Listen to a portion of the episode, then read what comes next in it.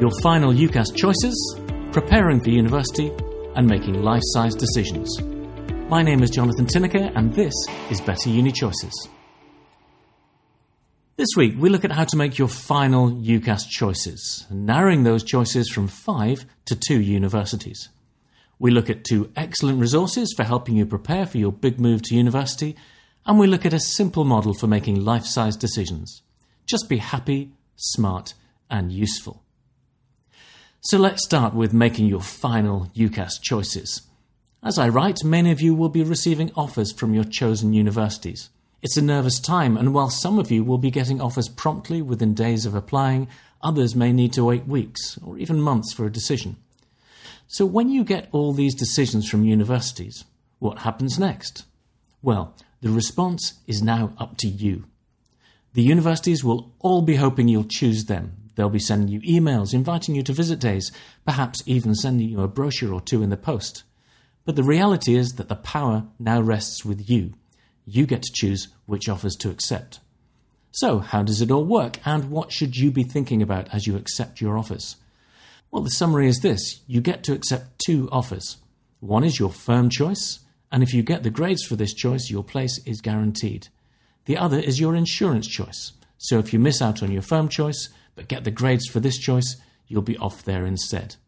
Simple? Well, yes, but of course, there are a few more things to think about. Firstly, you don't have to make any decisions until all of your universities have made their decisions. Until this happens, you don't have to make a choice, no matter how hard the university tries to pressure you. Once you have all the university decisions, UCAS will let you know the deadline for making your decision. For most of you, if you've applied by the recommended deadlines, the universities should make all of their decisions by 16th of May. You then have until 6th of June to make your choices. If you applied late, there may be different dates that apply to you. To be certain, check UCAS track for your personal deadline. Secondly, you want to be really sure that you fully understand the offer that you have received from each university and what that offer means for you. Normally, you'll be receiving conditional offers, which mean you have to get specific grades in A levels or other qualifications to get in. But you may also have other conditions like English language qualifications, where there are a variety of ways for you to meet the requirements. Make sure you understand these and contact the universities if anything is unclear. Some universities may issue you with an unconditional offer. This will normally mean that you don't have to achieve any further results. But before you accept one of these, they may still expect you to complete your course. Check if you're not sure. Also, some universities might write to you and make you a conditional unconditional offer. I know, complicated, right? What this usually means is that you have to accept them as your firm choice in order to get that unconditional offer. Otherwise, if you make them your insurance choice, the conditions will apply. More importantly, reflect on what would need to happen for you to meet the grade conditions of your offers. Would you need to put in loads and loads of study and for everything to go perfectly on the day of each exam? Or are there some conditions that are so straightforward you could meet them even on a bad day? If you don't know your predicted grades from your school and are unsure what they expect you to achieve, talk to your teachers. Make sure that they think your expectations are realistic and that you're not kidding yourself about what you can achieve. Next, Consider what further information you need in order to choose your firm and insurance acceptances. Perhaps you need to visit the university or to visit it again. Maybe you need to check out more detail about the course, its content, and its structure. Perhaps you need to find out more about where you're going to live or about the location and the cost of living. If so, now is the time to start digging deeper into your university research. Obviously, you can check out the websites, but here are a whole load of other possibilities. You could go to the University Applicant Visit Days. I talk all about these in episode 28 of this podcast. You could go online and chat with a current student. Most universities nowadays use a platform called Unibuddy, through which you can contact their student ambassadors. Just look out for a link or a pop up on their website which says chat to a student or something similar. You could have a look at some student reviews on sites such as What Uni and Uni Compare, though I would suggest listen to episode 8 for some cautionary advice on this. And you might even want to have a look at some league tables, rankings, and university guides available in the press. Again, if so, have a listen to episode 32 before you do. Whatever you do, do this research thoroughly so that there are no surprises when you start your course. As a little aside, uh, did I ever tell you about my fellow student studying law at Edinburgh?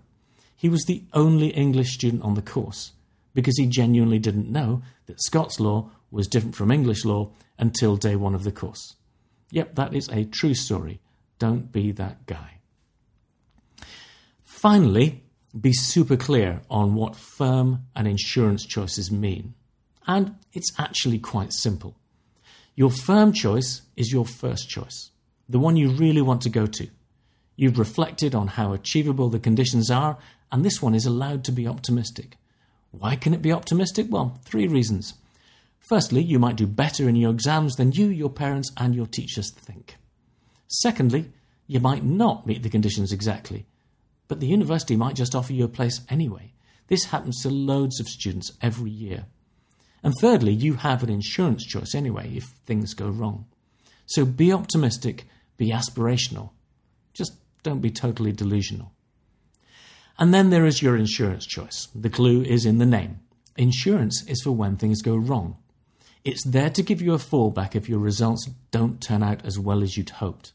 So it should be an offer that you are rock solid you can achieve, and it should be a place that you're happy to go to if this happens. Normally, the insurance choice will be an offer with a lower grade than the firm choice.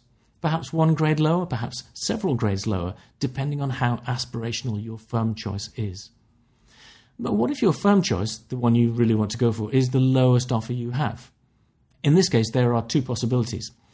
If your firm choice is a rock solid offer that you can achieve even on a bad day, that's fine. You don't really need an insurance choice. If, however, all your offers are too high and too aspirational, you may just have to accept that your five choices were too ambitious. Put that mistake down to experience. In either case, just make your second choice your insurance choice. Just know that for you, your real fallback is not the insurance choice, but clearing. That's not the end of the world, as I'll discuss next week. And a quick final point if your firm choice is a fully unconditional offer, you won't get an insurance choice, as you won't need it. Once you firmly accept an unconditional offer, the place is yours. So, in summary, don't rush your decision. Make sure you fully understand your offers and what it will take to meet the conditions. Research your choices thoroughly and then make your first choice your firm choice. And finally, have a sensible, rock solid offer as your insurance choice. See, not so complicated after all. So, moving on to this week's Did You Know? Well, it's not all that long until those of you in your final year at school will be getting ready to head off to university. Most of you are going to have to start taking on all sorts of tasks that, let's face it, your parents have been doing for you for the last 18 years without you even noticing. Well, I've come across a couple of fantastic resources that can help you prepare. Firstly, check out From High School to Uni. That's www.fromhighschooltouni.com. Created by Philippa Dobry Carey, it is a website, a book, and a blog. There's lots of free information on the website and in the regular emails. You can subscribe for lifetime access to loads of other goodies, or you can buy the book.